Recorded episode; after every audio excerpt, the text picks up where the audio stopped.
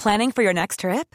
Elevate your travel style with Quince. Quince has all the jet-setting essentials you'll want for your next getaway, like European linen, premium luggage options, buttery soft Italian leather bags, and so much more.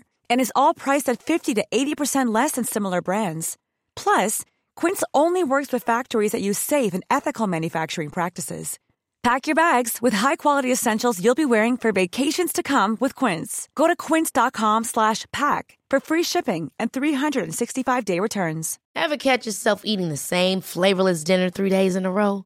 Dreaming of something better? Well, HelloFresh is your guilt-free dream come true, baby. It's me, Keke Palmer. Let's wake up those taste buds with hot, juicy pecan-crusted chicken or garlic butter shrimp scampi. HelloFresh. Stop dreaming of all the delicious possibilities and dig in at HelloFresh.com. Let's get this dinner party started. Cool fact, a crocodile can't stick out its tongue. Also, you can get health insurance for a month or just under a year in some states. United Healthcare short-term insurance plans, underwritten by Golden Rule Insurance Company, offer flexible, budget-friendly coverage for you. Learn more at uh1.com. You're listening to Unfiltered with James O'Brien, brought to you by Joe.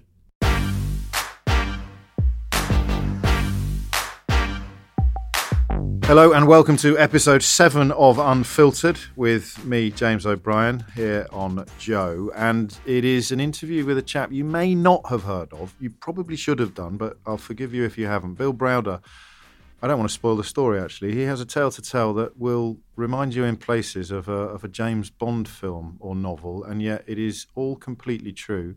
It is all happening, and he's the first unfiltered guest who has, in the course of the last 4 weeks, been on Interpol's Most Wanted list. And frankly, if that doesn't make you listen, I don't know what will.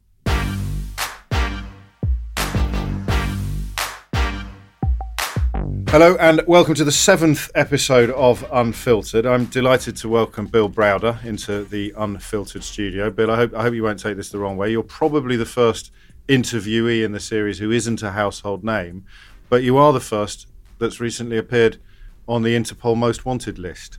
So I guess it's, you know, swings and roundabouts. I'd rather be a household name than on the Interpol list, but, you know, here I am, one way or the other.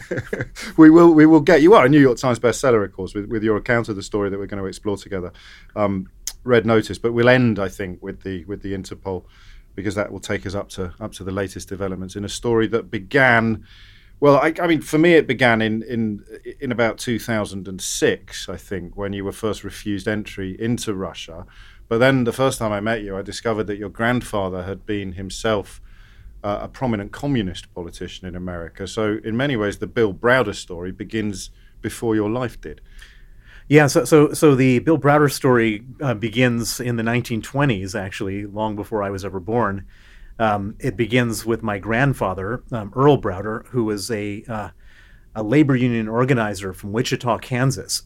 And he was so good at organizing the union that he was spotted by the communists. And they said to him, if you like labor unionism, you're going to love communism. Why don't you come to Moscow and check it out?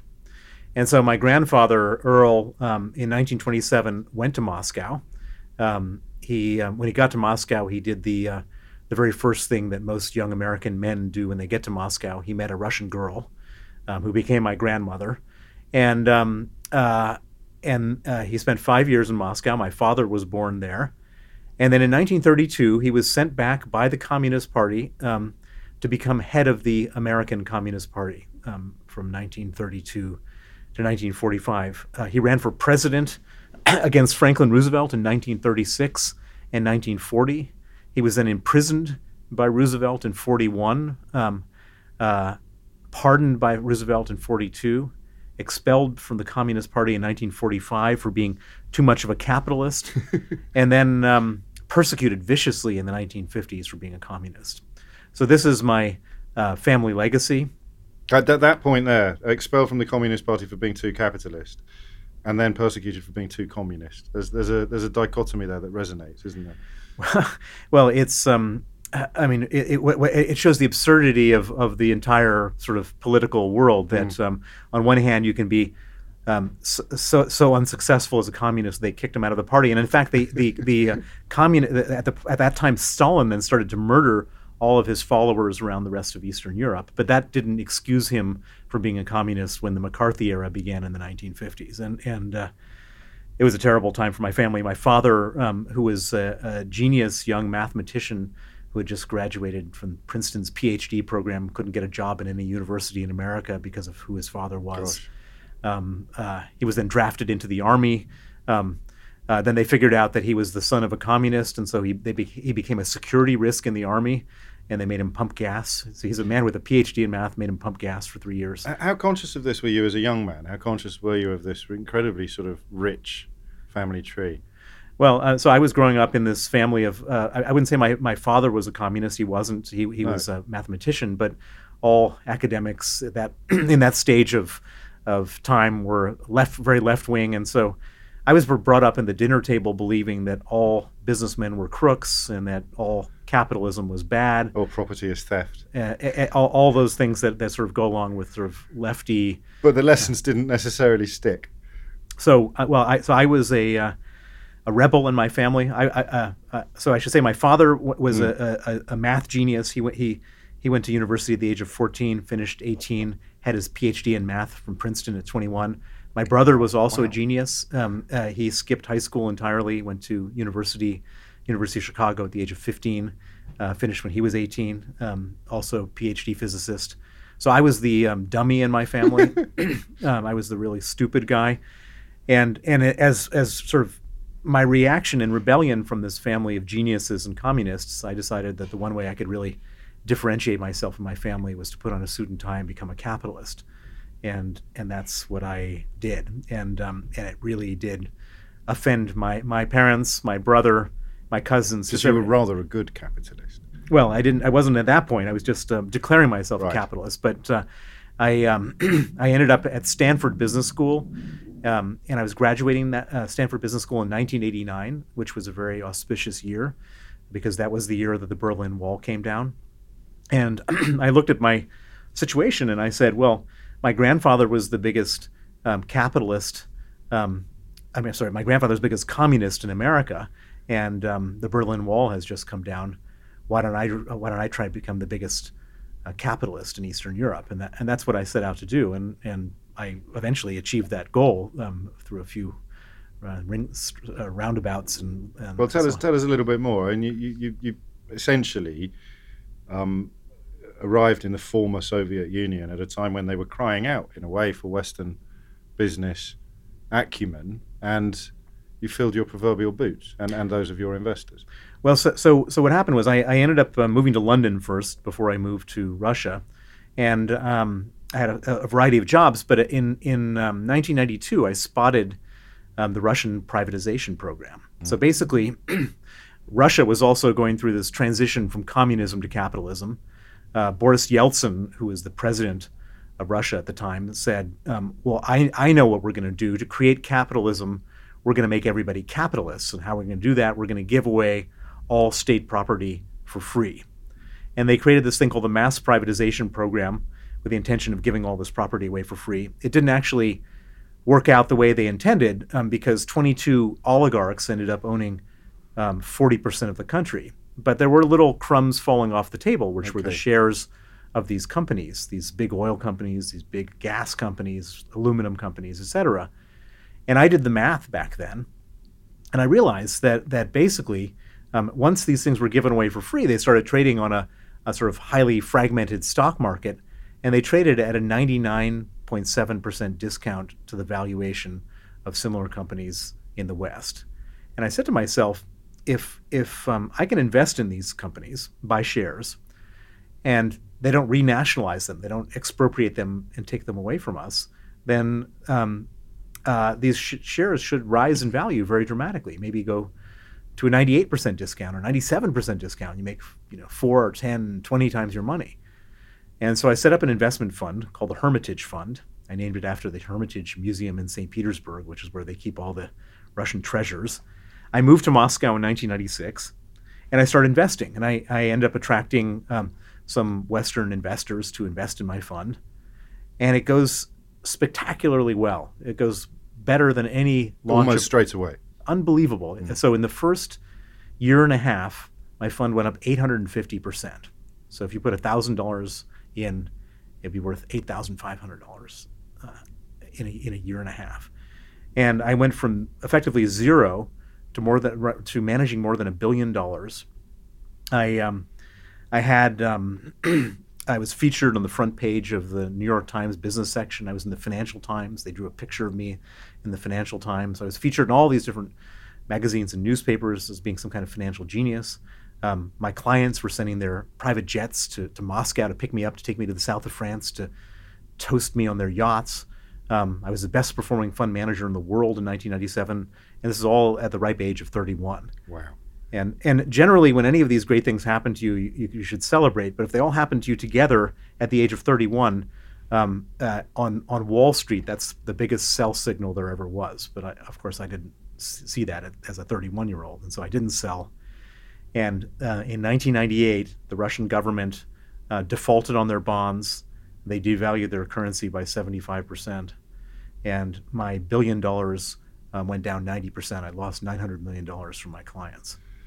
And needless to say, they were no longer sending their jets to take me to their yachts anymore. I was really persona non grata. And I was very ashamed of myself for having been so naive and optimistic about Russia. And I was very determined to try to get my clients out of this hole they got in. So what had changed in Russia in the interim? What had signaled this kind of massive reverse on the capitalist project? Well, the main thing that happened was that there was no laws, there was no rules, it was complete mayhem, it was Wild West, it was chaos, and the whole thing just kind of came unstuck. And it became particularly unstuck after the devaluation and default, because the guys who owned these companies, these Russian oligarchs... Who were they before? You mentioned 22 oligarchs ending up with 40% of the national stock. What were they doing prior to becoming owners of companies and water companies? So these guys were just the sharpest elbowed guys in the room. Basically, what they had figured out, how did they end up in this position? They just started breaking the rules left, right, and center. And pretty much each one of these guys, what they did was, at the time, before they did all this privatization, they allowed people to set up their own banks. And what these guys, most of them, set up banks in Russia. And at the time, there was the inflation rate was like 250%. And the government bonds were yielding above inflation. So you could get like a 300% yield by buying Russian government bonds. And so what these oligarchs did, and this very few people know this, and this is like the origin of their wealth, is they would set up these banks, and then they would go to the Minister of Defense or the Minister of Telecommunications and say, listen, put all the ministry's money on deposit at my bank for no interest. And then I'll pay you $10 million in a Swiss bank at the end of the year. And so these guys would put, like, let's say $500 million on deposit at their bank. They would then take that $500 million and then go buy Russian government bonds that yielded 300%. And then when they came back to withdraw their deposit, they would take a fraction of the money and they would have all this money. And then the minister would have $10 million in his Swiss bank account. And then once they got that money, then they would start bribing different government ministers in the privatization program and the finance ministry, et cetera, to do various things for them. And then they would rig auctions for the privatizations and so on and so forth. And as a result of this, these guys very quickly became from nowhere. Yes. The only thing they had was chutzpah and extremely sharp elbows and the willingness to sort of brazenly break laws. Sharp elbows perhaps been something of a euphemism. I mean, they'd have used rather... These were criminals, I mean, yes. In my opinion. Yes. Or some of them were anyways. And these guys went crazy. But they pulled it off. And they pulled it off and got a lot of money. And they were the ones who owned these companies. They were the ones who owned, when I say owned, they owned 51% or 70%. Yes.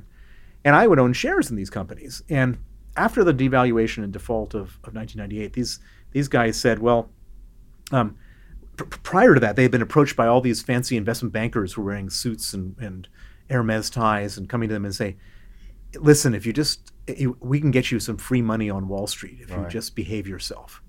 And so they thought, we can steal from everybody later, but why don't we just like pretend we're like legitimate businessmen for the moment?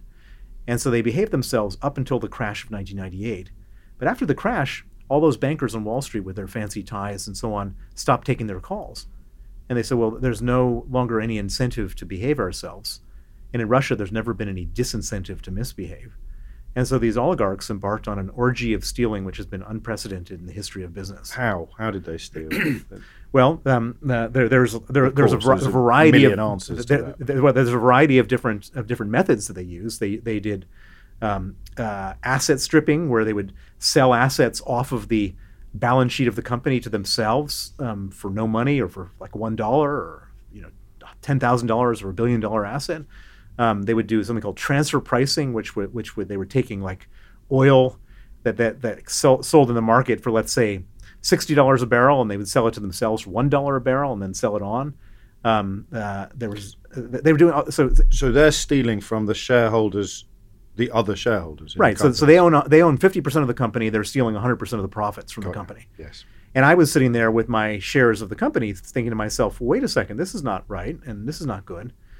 And also I was thinking, I'm very ashamed of myself for having lost all this money for my clients. And so I then decided that I was going to effectively go to war with the oligarchs to stop them from stealing from these companies that I was investing in. Now this is the point at which I think your book is already being turned into a Hollywood film, but this is the point at which it becomes spectacular, really, this story. And what I just want a few words from you on how characteristic that is of you, because we know a little bit now about your background.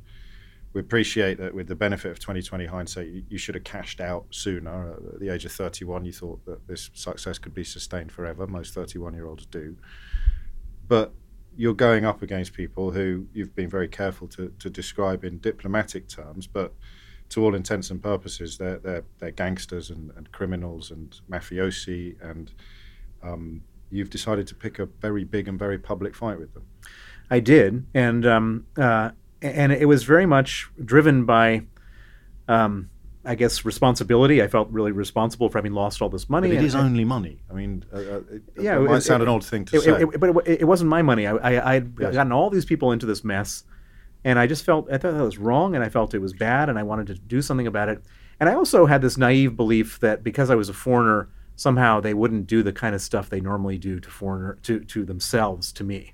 Because you could be protected by your own government. At this point, you were a British citizen. You'd renounced your US citizenship. We theoretically would be very robust in defense of a British citizen's interests, and also the media would be free to report what was going on in a way that the Russian media isn't. Well, I felt all those things, and I just thought that they just wouldn't be so brazen as to do anything terrible to a foreigner. And so I thought I had some kind of aura of protection, which as we'll see, didn't really happen. But so how did the fight back begin? I mean, how did the attempt to essentially to recover assets that had been stolen from you and your investors? Well, it went unbelievably well. And the reason it was shocking how well it went. So the way we went about it, first of all, is very important to understand, is we would do research into how they went about the stealing. So I have a great team of analysts, Russian guys who are really, really smart. And in Russia, even though it seems like not a very transparent place, it's the most bureaucratic country in the world. And because of all the bureaucracy, you can't even go to the bathroom without like filing a form with like three different ministries. This is a hangover of Stalinism. Exactly. Everything is written down. And there are people with all these records everywhere. And so if you want to like find out who's stealing, you can just go to the people who are keeping the records. And we went to the people who kept the records, and the people who were stealing were doing it so brazenly they weren't even trying to cover it up. And so we would get all this information, we would put it into neat, clearly laid out PowerPoint presentations, and then I would share it with the Wall Street Journal and the Financial Times and the Washington Post. So presumably when you first started feeding them this stuff, couldn't quite believe what they were seeing, could they? I mean, established financial journalists? Well, first of all, these guys were generally pretty lazy. Yes. So they were just sitting there in their office waiting for somebody. Surely not. They were sitting in their office waiting for some story. They were like, write up the daily story. And in fact, sometimes they were like, sighing with exasperation when I show up, because it mean they have to like do a bunch of work to like, take all the stuff that I've gotten and like verify it or whatever. But these were explosive. I mean, so for example, we discovered that between 1996 and 1999, the management of Gazprom, which is the largest company in Russia, the management of this company had stolen oil and gas reserves equal to the size of Kuwait. We discovered it. Nobody knew it. And it's there in black and white. I mean, and it's clear. And if you will recall, we went to war a quite just war over oil and gas reserves the size of Kuwait being stolen by the Iraqis out of Kuwait. Yes. And so all of a sudden, me and a couple of other scraggly guys sitting in an office in Moscow discover a similar sized crime, and we report it to the press, and the press writes it up, and it created a national scandal. But here's where the story gets interesting, is that while we were doing this, this was the moment that Vladimir Putin had just come to power. Right. And Vladimir Putin, you know, everyone thinks of him as being the strong man, but when he first came to power, he wasn't a strong man at all. He was this sort of very short guy who didn't have any levers of power at all. The power had effectively been stolen from him by the oligarchs. Mm. And so he was interested in going after the oligarchs. And so we had this strange alignment of interest. I should point out right here, right now, that I've never met Vladimir Putin. I've never spoken to him. But he was fighting with the same guys we were fighting with. They were stealing power from him. They were stealing money from me. And so as a result, every time we would publicize one of these scandals, it would get all over the newspapers, and then he would step in. And he stepped in the case of Gazprom and fired the management of Gazprom that did all the stealing. He stepped in at the electricity company and stopped a massive asset stripping program organized by the CEO. He stepped into all these scandals that we created and fixed them. And so it was just the most fantastic thing, because I was not only, and by stepping in, the share price would go up like 100% or 200% or 1,000% of all these things. And so not only was I doing good in business, but I was also doing just good in life. I was like making Russia a better place. We were cracking down on the oligarchs, and you can't imagine the esprit de corps in my office when we would like do one of these big exposés and then something would happen. It was just like, we would have all been happy to do this for free. It was just so exciting to get the bad guys. And so we had this spectacular success. And I should point out that I went from, so remember, I started with zero. I went up to $1 billion. Yeah. It went down to it went down 900 million to 100 million. And then when we started this program, we went from 100 million to 4.5 billion. It went up 45 times. So you were better as a regulator than you were as an investor, as an original. Well, I was pretty great as an investor as well. If you make 45 times your money, that's. But that's as a result of the regulating, because you have now created businesses that are much better investments by unveiling the corruption, and Putin at this point is consolidating his power, his position as a people's champion, a representative of ordinary citizens, and. Also, presumably, at this point, still keen to establish Russia as a more modern country than it had been previously? It all seemed to be that way. Yes, seemed to me. And I should point out, and I can say this clearly and without any shame, that I was wrong. But yes. Could he not have been in good faith and then changed? Well, so the answer is no, and I was selective in my interpretation of his actions. Okay. I tended to ignore. He was busy cracking down viciously on Chechen dissidents and doing a lot of terrible stuff that I chose not to weight those actions in my judgment of him, okay. And I was very wrong about that. I'm ready to admit that now, but at the time I supported him. Because I thought, great, he and I are cleaning up Russia together, and it all felt really good. But it turned out that our alignment of interests only lasted up to a certain point, and where it completely diverged was at the end of 2003. Putin decided he was going to win his war with the oligarchs, and so what did he do? He took the richest of all the oligarchs, a guy named Mikhail Khodorkovsky. Khodorkovsky was the owner of an oil company called Yukos. He was worth about $15 billion at the time. And Khodorkovsky was landing on his jet in an airport in Siberia, and Putin ordered his arrest off of that jet. They sent him back to Moscow. They put him on trial. And I should point out that in Russia, when you go on trial, there's a 99.8% conviction rate. Gosh. And so there is no presumption of innocence. And as a result, institutionally, they put in cages in the courtroom, so the defendants sit in a cage because they figure you're already guilty, and in his case they put him in the cage, and then they did something unprecedented, which was that Putin allowed the television cameras to come into the court and film the richest man in Russia sitting in a cage. Now imagine that you're the 17th richest man in Russia. At that point in time, it's the summer of 2004. You're on your yacht. You're parked off the Hotel du Cap in Antibes, France. You've just finished up with your mistress in the bedroom. You've You walk out to the living room of your yacht. You get the remote. You flick on the TV, and on CNN, there you see a guy far better than you, far more powerful than you, far richer than you, sitting in a cage. What's your natural reaction going to be? You don't want to be. You don't want to sit in that cage. Did you know now at this point what he was up to? I wasn't paying attention. I was happy. I was happy that the oligarchs were being arrested. Yes. I was happy. I said one down, 21 to go. Yeah. And so anyway, but these other oligarchs, they go back to Putin, and they say, Vladimir. And this is the fall of 2004. Vladimir, what do we have to do to make sure we don't sit in that cage? And Putin said, oh, very straightforward, 50%. Not 50% for the presidential administration of Russia or for the Russian government, but 50% for himself. And that was the moment that Vladimir Putin became the richest man in the world. And that was the moment that our interests completely diverged. Yes.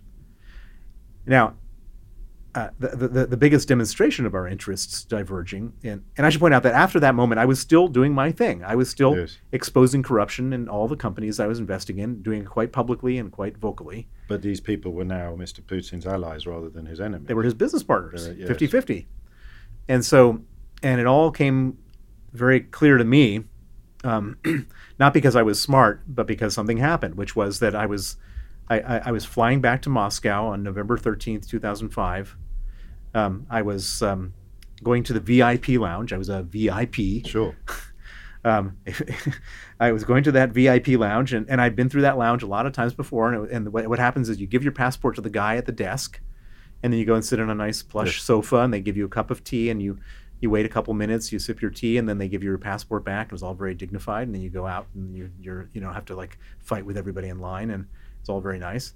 So I sat down for my cup of tea, and my tea is starting to get cold. It's been 45 minutes, and then they have and then an hour, and I was like, what's going on here? And then eventually four heavily armed border guards come into the VIP lounge. They grab me. How robustly? Very robust. I mean, I was no longer. This is no longer an elegant VIP lounge. Never happened. You were grabbed like a common criminal. I was treated like a common criminal. I was frog marched down to the detention center of the airport. They threw me into the detention room, locked the door, and there I was, sitting there in this cell in Moscow at the airport, wondering what was going on. And what theories did you have? Well, there's two theories. Either they were going to arrest me and send me to Siberia, or they were going to deport me and send me back to London. And what happens if you get sent to Siberia? I mean, well, nothing good. Nothing good at all. A lot of bad stuff happens in jail. That could conceivably have happened to a Western businessman? Because once you're on Russian soil, that's it. Yeah, I mean, they can do anything they want. Yeah. So I was sitting there all night, and I there was another flight out.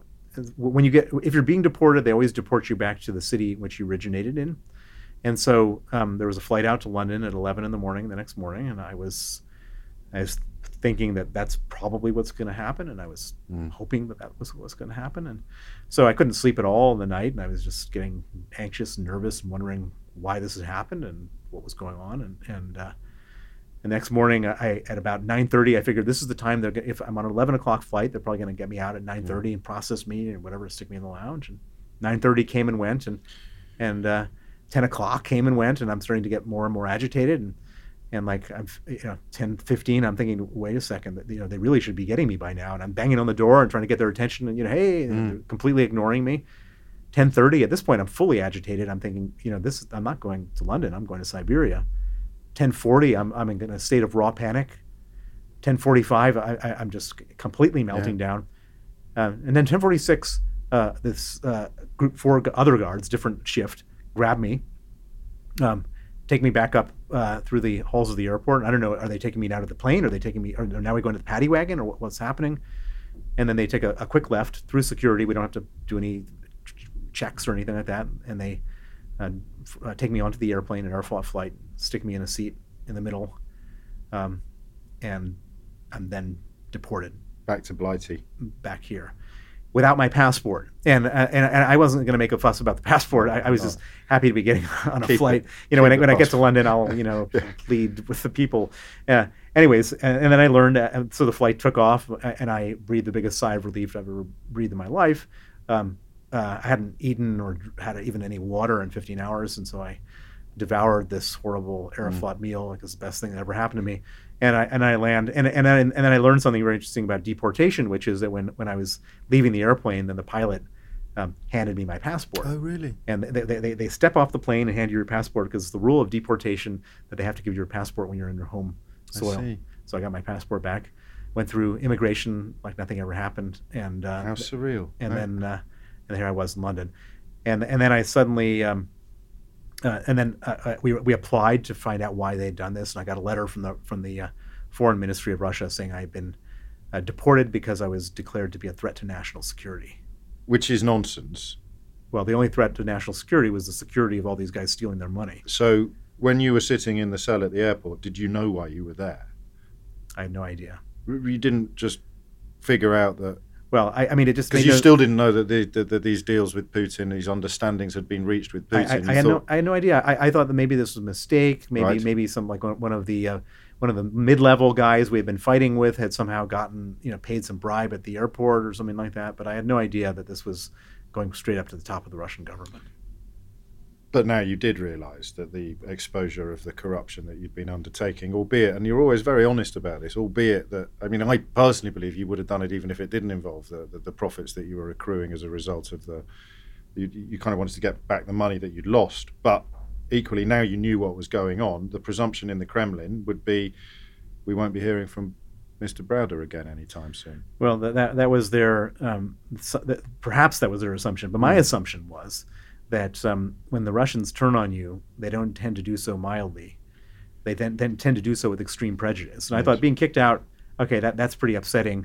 It was going to ruin my business, but I thought that was a pretty minor sanction compared to what they could do. And I said, well, where do I have, where am I exposed? And I was exposed in two places. I had a lot of people on the ground in Moscow who worked for me and their families. And I had a lot of money of my clients invested in Russia. And so I organized an immediate emergency evacuation of all my staff, and I brought them all here to London. How many people are we talking about? Well, with family members, about 20 or so. Wow. And we got them all here, and we got them fully normalized here. And then we quickly and quietly liquidated every last share of Russian of stuff we held in Russia. And everyone got out, and all of our money was safe. And I thought, phew, this will make a good book someday. I'm going to move on to other things. Yes. And I moved on to other things. I set up a new fund to invest in other parts of the world, started investing. All my clients were very happy because they had all made a lot of money in Russia and went with me in my new project. Yes. It was all very nice. And I thought I was done with Russia. But it turns out that Russia was just getting started with me. And it was, and what happened next was the worst nightmare you could ever imagine. And basically 18 months after I was expelled, I was in Paris.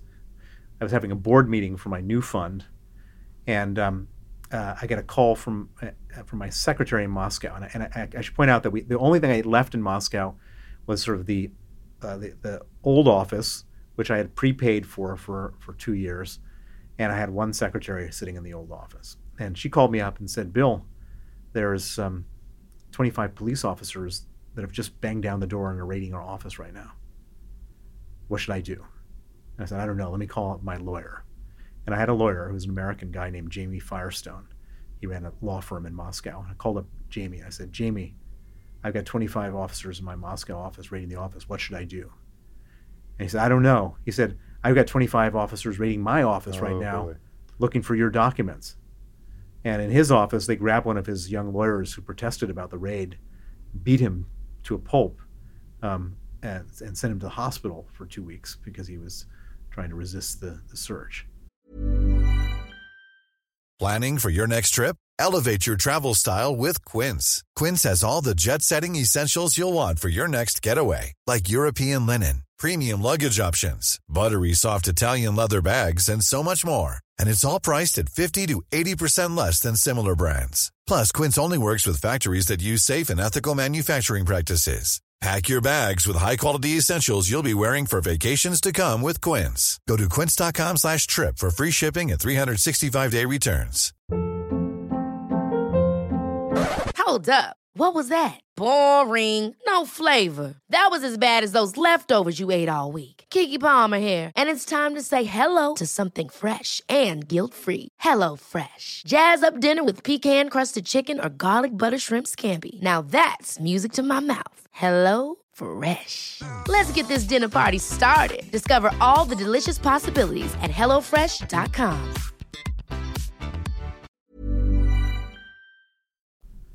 And at this point, I was terrified. You know, all these documents had been taken.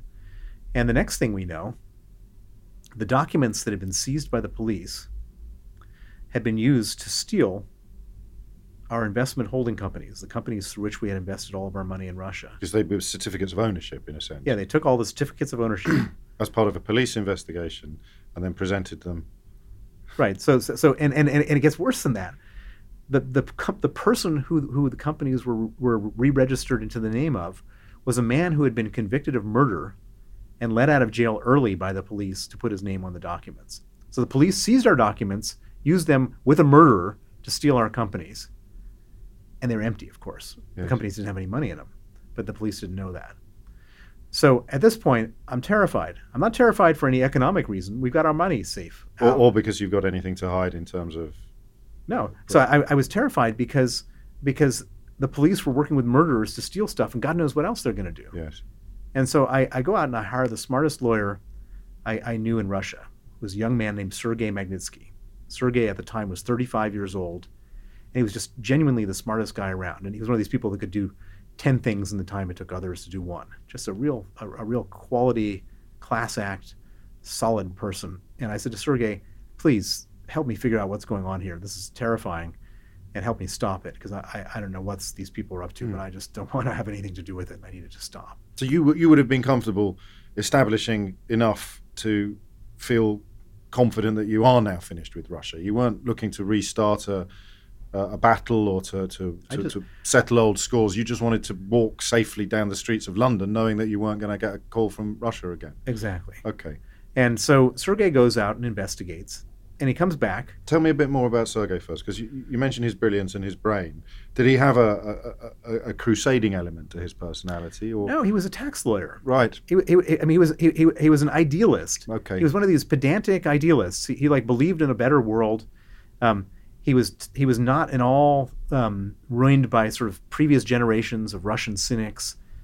He had a family, 2 kids, a wife. He came from the provinces. He was like one of these sort of small town boys who made good. You know, he sort of, you know, rose to a high level on the back of his own hard work and smarts, and just a really decent sort of, you know, the guy who buys his Starbucks in the morning and works hard, and you know, goes to the office at 8:30 and, you know, comes out at 11:00 at night. It's the kind of person who when you have a problem you go to, you call him up at 8 p.m. with your problem, and the next morning there's like a perfectly drafted memo in your inbox, wow, like solving your problem, and he's just there for you.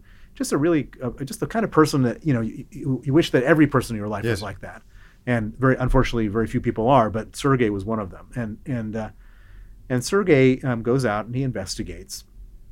And he comes back and he says, there were two parts of this whole crime. The first part was they wanted to steal all of your money. But not having realized that you'd got it all out of the country. And he because you're an international investor and they're goons in police uniforms. Right. And what he found was that they had raided all of our banks after they took all these documents after the office raid, looking for our money, all our banks in Moscow, and they didn't find anything there. And so they didn't get any of our money. And so I thought, well, good, okay, that's satisfying. and then Sergei said, however, that there was a second part of this scam, and this they did succeed in. And he said, this is the most cynical thing I've ever seen. And the second part of it was that when we had been exiting Russia, when we had been selling all of our stock, we had a huge profit. We had $1 billion profit that year. And we paid to the Russian government in that year $230 million of capital gains tax to the Russian government. And what Sergei discovered was that these people who stole our companies, which consisted of government officials and criminals working together, They took those companies to the Russian tax office, and they said to the tax office, there was a mistake made in the previous year tax filing, that these companies didn't make $1 billion, they made zero. And therefore, the $230 million of taxes that was paid in error. And they said, we would like to have the $230 million of taxes refunded to us. Now, this is quite sophisticated. This is very sophisticated. Yes. And in fact, we don't have time in this show to go into how they went about it, but it was remarkably sophisticated. I mean, it was just like almost genius. Yes. And so they applied for a $230 million tax refund. And I should point out that was the largest tax refund in the history of Russia. Good grief. They applied for it on the 23rd of December, 2007, 2 days before Christmas. And it was approved and paid out the next day, Christmas Eve. So, I mean, if you had a $5,000 tax refund that you were applying for, it would take you 20 years. Of course it would. But a $230 million tax refund, the largest in history, takes 1 day on Christmas Eve. So Sergei and I were 100% certain that this must be a rogue operation. We were both under the impression that Vladimir Putin was a nationalist, a patriot, a guy fighting for Russia, and that he couldn't possibly allow for $230 million of money to be stolen from his own government. Yes. This was not our money. This was the government's money that was stolen. And we figured, Sergei and I, that if we just brought this to the right level of attention, this theft, that the good guys would get the bad guys, and that would be that's where the story would end. And so we filed criminal complaints with every different law enforcement agency in Russia. I went to the newspapers and to the television and to the radio, and then Sergei went to the Russian FBI, it's called the Russian State Investigative Committee, and he gave sworn testimony against the police officers who conducted the raid. Yes. And we sat back and we waited for the good guys to get the bad guys. And it turns out that in Putin's Russia, there are no good guys. About 5 weeks after Sergei testified against these officials, the same officials he testified against came to his home on November 24th, 2008. They raided his house, turned it upside down, and then they took Sergei into custody and put him in pretrial detention, and where he was then tortured to get him to withdraw his testimony against the police officers. How did you learn that he was in custody? I got the phone call from one of the other lawyers that we worked with. We had a team of Russian lawyers, and it was all happening in sort of real time. And he had called his lawyer and so on and so forth. And so we learned that he went into custody, and it was the most horrible feeling, because everything up until this point was effectively virtual. Other than my own sort of brief 15 hours of incarceration, everything else was virtual. It was all stuff in newspapers, all legal filings, all. And now all of a sudden, here's a guy who's sitting in a Russian jail. And he's sitting in a Russian jail effectively because he was my lawyer. And it was terrible. And then we had a bunch of other Russian lawyers who were here in London who had fled while all this stuff was going on. And one in particular was a specialist criminal lawyer, and I asked him, what's it like in a Russian prison? And it's not, you know, what he told me was a really pretty horrifying description of what life was going to be like for Sergei. So he did withdraw his testimony. No, he did not. So what happened was, so they put him in cells with 14 inmates and 8 beds. Why do you think he didn't? I know, obviously, it would have involved lying, but just in terms of most of us probably wonder what we'd do in similar circumstances, and he was... Well, they asked him to withdraw his testimony against the police officers, and they wanted him to sign a false confession. Right. Okay. And they wanted him to sign a false confession to say that he stole the $230 million, and he did so on my instruction. So it was provable that the $230 million had gone. Yeah. So they had to account for where it had gone. He has told the authorities where it has gone. So almost as to close the circle, their conspiracy involved making him say he took it. Right. They wanted to put a nice ribbon on it, send him in jail, put out an Interpol arrest warrant for me, and then everyone can go and spend their money freely, buy some yachts and condos and sports cars, and it's all a nice little ribbon on it. Yes. And Sergei refused to do that, and they just started to really put the screws to him. They put him in cells with no heat and no window panes in December in Moscow. So how were you finding this out? How does this information reach you? Well, Sergei was a very unusual prisoner for them in that he wrote it all down. Yes. Sergei, every time they would violate his rights, he would write a criminal complaint against the authorities saying who did what to him, where, how, when, and why. Because this is the idealist who believes that order and consistency will eventually provide fairness. He was this. He just thought the law would protect him. And every day he would write one of these complaints, sometimes twice a day. And once a month or so he'd get a meeting with his lawyer, and he'd hand over a stack of these complaints. His lawyer would file them, and they would either be denied or ignored. But we got copies of them. And so in relatively real time, not exactly real time, we would get these reports of what was happening to him, and it was just horrific. Now, tell me more. How did it feel? Because you can't escape, and I know you don't. The knowledge that it's because of you that he's there. It was terrible. And so, I mean, I would wake up and in my comfortable bed, and I would just feel terrible laying in my comfortable bed. I would feel terrible taking a shower, knowing that he couldn't take a shower. It was impossible to go through life knowing that he was like a voodoo doll that they were poking, and I could feel every poke, every needle that went into him. And it was just the most horrible thing, because he shouldn't have been in jail. The only reason he was in jail was because he was looking after my interests, and he was doing it honorably. And I would have been happy if he had done something to try to end this. If he could have saved himself, but as you've explained, he would not have ended up saving himself, really. So you must simultaneously, while suffering this knowledge, you must have been conscious that there aren't really any circumstances in which he could be released.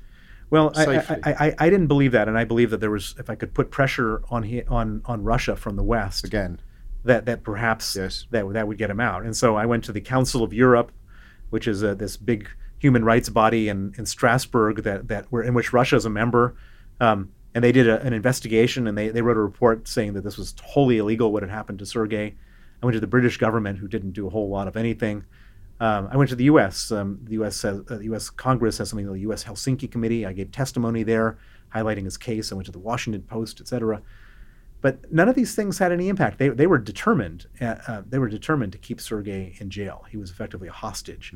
In this situation, and they were not just determined to keep him in jail; they're determined to effectively torture him in jail, which obviously impacts fairly quickly upon his health. Correct. So after 6 months or so, Sergei develops terrible pains in his stomach. He ends up losing 20 kilos, and he's diagnosed as having pancreatitis and gallstones, and needing an operation. And the operation was scheduled for the 1st of August, 2009. And about a week before the operation, they come to him again and asked him again to sign this false confession. And again, he refuses. And in retaliation for refusing to sign this false confession, they then move him from a prison that had a medical facility where they were going to do the operation to a different prison called Butyrka. And Butyrka is famous in Russia for being one of the most harsh prisons in Russia. And most significantly for Sergei, there were no medical facilities there. And at Butyrka, Sergei's health completely broke down. He went into constant, agonizing, ear-piercing pain, and they refused him medical attention. He and his lawyers wrote 20 different desperate requests to every different branch of the criminal justice system in Russia, begging for medical attention. And every one of their requests was either ignored or, in some cases, denied in writing. They denied in writing this sick man's desperate request for medical attention. And after several months of this, and I should point out that if you have gallstones or pancreatitis here in London, if you get it in the morning, by noon, you're in the A&E, and you you're getting morphine because it's so painful. 3 months untreated pancreatitis. It's the most sadistic thing you could ever imagine. And on the night of November 16th, 2009, Sergei Magnitsky went into critical condition. On that night, the Butyrka authorities didn't want to have responsibility for him anymore. And so they put him in an ambulance to a different prison called Matrosskaya Tishina, which is on the other side of Moscow. The ambulance takes him to this new prison. But instead of putting him in the emergency room when he arrives at Matrosskaya Tishina, They put him in an isolation cell. They chain him to a bed. And then 8 riot guards with rubber batons go into the cell and beat Sergei with rubber batons until he died. That was November 16th, 2009, 8 years ago. Sergei Magnitsky was 37 years old. He left a wife and 2 children. And he died basically as my proxy.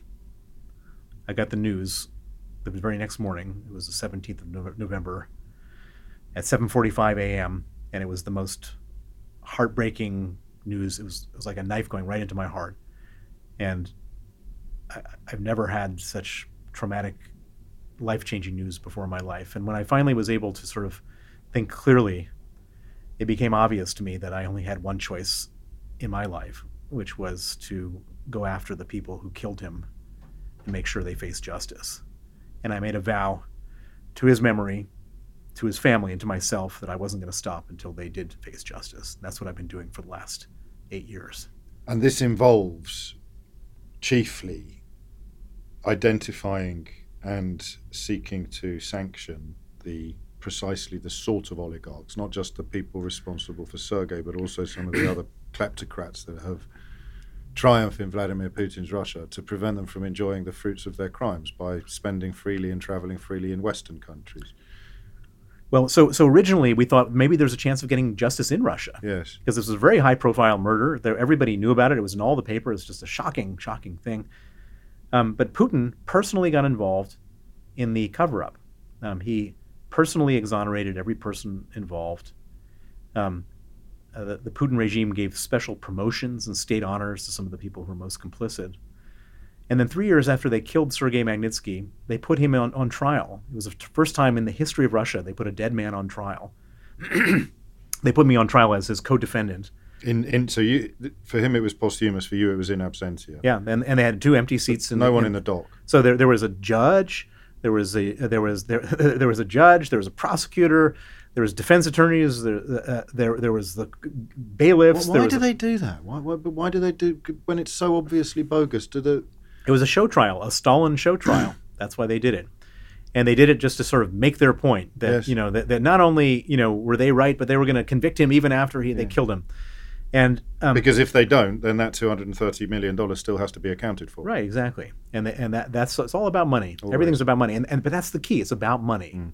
And so once we understood that this was about money, and it was about $230 million, that's when the light bulb went off in my head. And I said, okay, this is about money. And you see these people. You see them here in London spending their money. Mm. These Russians, you never heard of them, like with driving around in Maybachs and buying up £30 million houses in Belgravia and filling up the shops with their girlfriends and their wives. It's all about the money. And all that money is dirty money, is blood money from Russia. And so I came up with this idea, which is that if these people, we can't prosecute them in London for a murder that took place in Moscow, but we don't have to let them come here and use the banking system and spend their money. I came up with this idea. Let's freeze their assets and ban their visas in the West. And I first took this idea to Washington. And I went to meet with a Democratic senator from Maryland named Benjamin Cardin and a Republican senator from Arizona, John McCain. And I told them the same story I've shared with you today. And I said, why don't we ban the visas and freeze the assets of these people who killed Sergei? And they said, yes, let's do that. And they came up with something called the Magnitsky Act, which does exactly that. Yes. And the first version of the Magnitsky Act just went after the people who killed Sergei. Right. They put it on the books as a proposed legislation. And then all of a sudden, out of nowhere, all these other victims came forward and said, you found the Achilles heel of the Putin regime. Can you sanction the people who killed my brother, my mother, my aunt, my nephew? And they got about 12 of these approaches. And they said, wait a second, we're onto something much bigger than just one case. We found the new technology for dealing with this. And so they added 65 words to the law to include all gross human rights abusers in Russia. And this thing just took off like a rocket. And it went for a vote about 2 years after it was introduced in November of 2012. And it passed the US Senate 92-4. It then passed the House of Representatives with 89%. And President Obama, who I should point out was not enthusiastic about this because this was going to upset and provoke Russia. Of course. And he didn't want to do that, but he was forced to because how could he couldn't, it was veto proof in the way that the US system works. And so on the 14th of December, 2012, he signed it into law. And Putin just went out of his mind. How'd you know? Because the very next day, Putin banned the adoption of Russian orphans by American families. And let me just point out what that means. They weren't putting up the healthy orphans for adoption. They were putting up the ones who were sick, the ones with HIV, with fetal alcohol syndrome, with Down syndrome, spinal bifida. These were children who effectively were like nobody wanted them. But the Americans came with open arms and open hearts and adopted like thousands of these sick orphans and brought them back to America and nursed them to health. And these children, if they stayed in Russia, in the orphanage, they don't have any resources, would die. And so effectively Putin was sentencing his own orphans to death in order to make a political point to protect his corrupt regime. And that was the first way we know that he was upset. But the second thing is he actually made it his national policy to fight against these Magnitsky sanctions. And we know specifically how upset he was because when Donald Trump had become the Republican nominee, Putin sent one of his agents to meet with Trump with one ask and one ask only. Not Donald Trump. He met with Donald Trump's son, Donald Trump Jr. And this woman, this lawyer, went in to ask for one thing, which was to repeal the Magnitsky Act. Which leaves us possibly with more questions than answers about what follows. And I'm quite glad, actually, that we're going to end this interview in 5 or 6 minutes with everybody who's listened to it thus far wanting to know more, because they can go out and buy Red Notice and they can follow the passage of the Magnitsky Act, because the latest chapter in this story has only just been written. The Canadian Senate passed the Magnitsky Act this month. So Canada passed the Magnitsky Act unanimously earlier this month. So that's another massive territory, English-speaking Western territory, where the kleptocrats associated with the Kremlin will not be able to spend their ill-gotten gains or even live. Indeed. And I should point out that the UK also passed a partial version of the Magnitsky Act in May of last year. Why did they only pass a partial version? And why did, in your view, as a British citizen, why didn't the UK lead the line on this instead of following in the wake of the American government? I believe that this country is levitating off of a sea of dirty money from Russia. And I think there's a lot of people in the political establishment who are benefiting from these criminals. And it was like pulling teeth getting a partial version of the Magnitsky Act passed.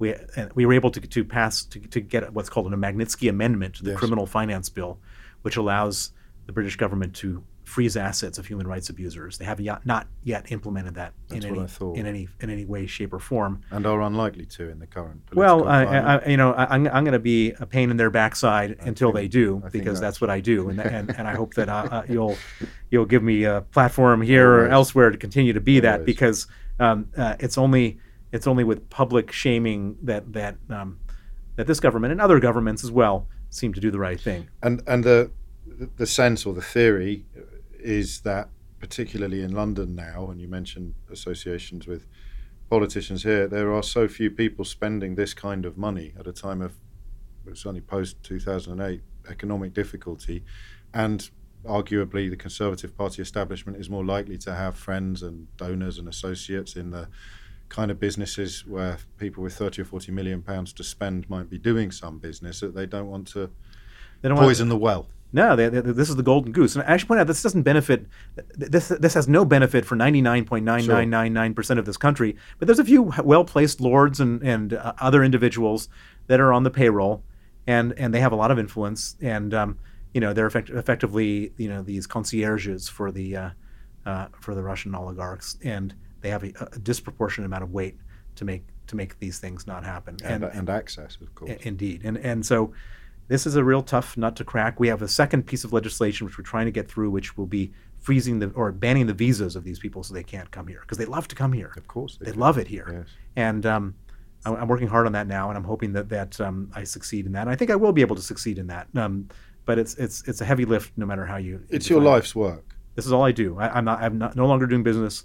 I'm a full-time human rights activist fighting for justice for Magnitsky and for others now using this policy, this tool. And this is how we began our conversation today.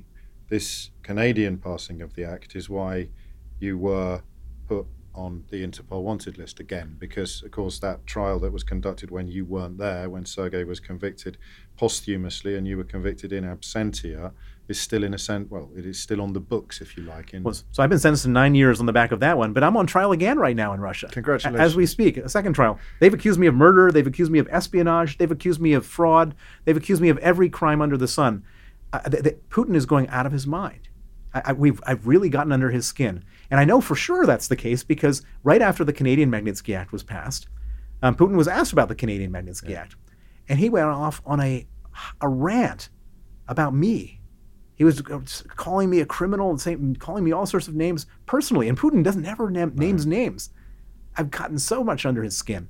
And why? Because he won't be able to. He's got $200 billion of net worth held in Western banks in other people's names, and he thinks that money is going to get frozen and under the Magnitsky Act. Right, and it would all have been for nothing. Yeah, exactly. Killing all these people, imprisoning all these people, hostage taking, all of that would have been for nothing if his money gets frozen in the West. And he can only call that money back in if he retains power. Correct. Because the people in whose names it is deposited are frightened of his position rather than his person. He can never leave power. He's in an untenable situation. He can't go and set up the Vladimir Putin Presidential Library and enjoy his $200 billion. He's got to stay in power. Otherwise, he goes to jail, loses his money, and perhaps worse. So that was October the 21st. I mean, literally 3 weeks ago, when you were placed on that arrest list again, your U.S. visa was revoked, banning you from the United States. But in the swings and roundabouts, the seesaw of this story, that doesn't stick.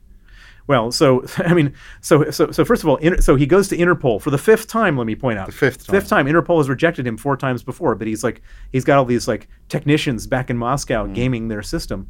He puts me on the Interpol list for a fifth time. I discover it because I have something called Global Entry, which allows you to cut in the line in the U.S. And I got an automatic email from the U.S. Department of Homeland Security saying there's been a change to your Global Entry status. So I go into the system, find out that my Global Entry has been revoked. As a direct consequence of Interpol accepting. Well, I didn't know what had happened. Okay. So then I go to to travel to America as a British citizen. You need something called an ESTA, which is a visa waiver. And so I booked a flight to see if my ESTA would work, and the ESTA had been canceled. Wow. And at that point, then I made some calls to friends in law enforcement, and they said, you're on the Interpol list. So at this point, I raised a huge stink, and all the newspapers picked it up. And, yes. And then Senators McCain and Cardin, my two, the two partners in yes. the exercise to get the Magnitsky Act passed, raised hell in Washington and said, what are we? We're banning the guy who did the Magnitsky Act because Russia put him on the Interpol list? That's absurd, outrageous. And so within 3 hours, the Department of Homeland Security reversed their decision. And then it took Interpol about 9 days before they reversed their decision. And so now I'm right back to where I started. I went to Canada, and this is a very nice way to end our talk. I went to Canada with Sergei Magnitsky's widow and his son. And his son is 16 years old. His name is Nikita. And Nikita is an artist. He's a very talented young man, a straight-A student, but also an artist. And Nikita had painted a painting, a very beautiful painting, for the Prime Minister of Canada, to thank him for recognizing his family's sacrifice. And I went to Canada. I took them there. And among other things, he was able to meet with the Prime Minister, and we have a beautiful picture of him handing over the painting to Justin Trudeau, the Prime Minister of Canada. And then afterwards, we went and sat in the gallery of the Parliament, and one of the sponsors of the bill introduced the Magnitsky family, and the entire Parliament stood up of 270 people and gave the Magnitsky family a 2-minute standing ovation. You're right. That would have been a beautiful point at which to finish. But I thought, because I haven't seen you for a while, I thought that recent developments might have knocked the stuffing out of you with regard to the allegations of involvement of Russian interference in the American election, in the Brexit vote, perhaps. This the only reason I think I understand it is your theory that Putin has to disrupt the West, otherwise his own people eventually will start asking questions about what's going on in Russia. But you seem, if anything, well, you seem more upbeat, perhaps, than last time I saw it. Well, Putin is showing his cards to everybody. Yes. There's no mystery anymore. I mean, I found it the most frustrating thing for me was going around and having everyone say, you know, we really need to work with Putin. We need to like, yes. And we're now coming to the conclusion slowly, and not everybody is there yet, that this is a criminal. Vladimir Putin is a mafia criminal who needs to be contained, not engaged with. Doesn't mean we don't have diplomatic relations with Russia, but this is a man you need to contain. You need to cut off his degrees of freedom. You can't allow him to manipulate elections. You can't allow him to pervert our justice system. You can't allow him to launder his money in our banks. And that has to be the conclusion people come to. And so we're much more there now than we were last time I saw you, when everybody was just sort of like, you know, you knew there was a sickness, but it hadn't come out yet. Now that all the symptoms are there, it's just a question of how you treat this sickness.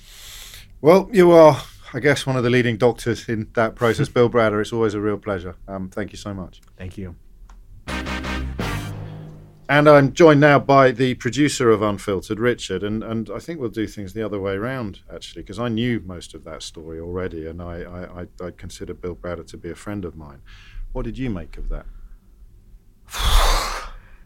So look, like, I'm kind of, my heart's still racing a little bit, like, yeah. We just came out of that. I feel like I've just come back from the cinema. I've just been sat in like a Tom Clancy film or something like that. That was the most amazing story I've ever heard.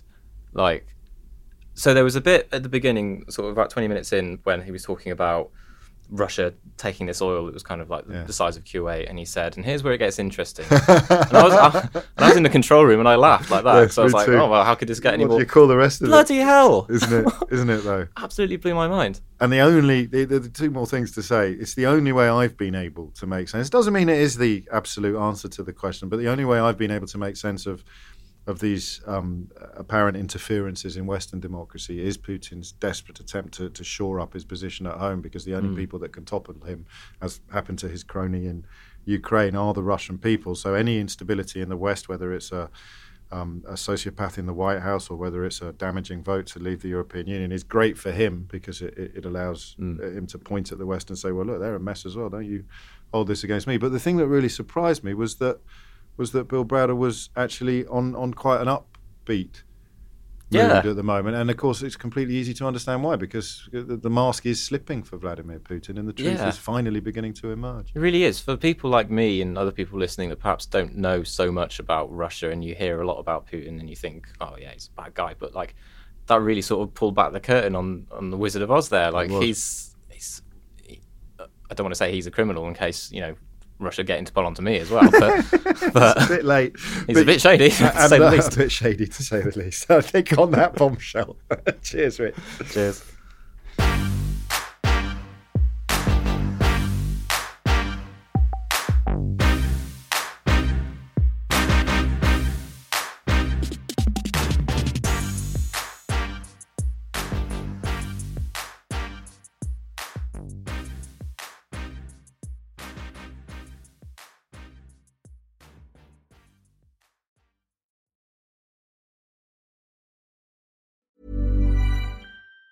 Even on a budget, quality is non-negotiable. That's why Quince is the place to score high-end essentials at 50 to 80% less than similar brands. Get your hands on buttery soft cashmere sweaters from just $60, Italian leather jackets, and so much more. And the best part about Quince, they exclusively partner with factories committed to safe, ethical, and responsible manufacturing. Elevate your style without the elevated price tag with Quince. Go to quince.com/upgrade for free shipping and 365-day returns. Ever catch yourself eating the same flavorless dinner 3 days in a row? Dreaming of something better? Well, HelloFresh is your guilt-free dream come true, baby. It's me, Keke Palmer. Let's wake up those taste buds with hot, juicy pecan-crusted chicken or garlic butter shrimp scampi. HelloFresh. Stop dreaming of all the delicious possibilities and dig in at HelloFresh.com. Let's get this dinner party started. Hey, it's Paige DeSorbo from Giggly Squad. High quality fashion without the price tag. Say hello to Quince. I'm snagging high-end essentials like cozy cashmere sweaters, sleek leather jackets, fine jewelry, and so much more, with Quince being 50 to 80% less than similar brands. And they partner with factories that prioritize safe, ethical, and responsible manufacturing. I love that. Luxury quality within reach. Go to quince.com/style to get free shipping and 365-day returns on your next order. Quince.com/style.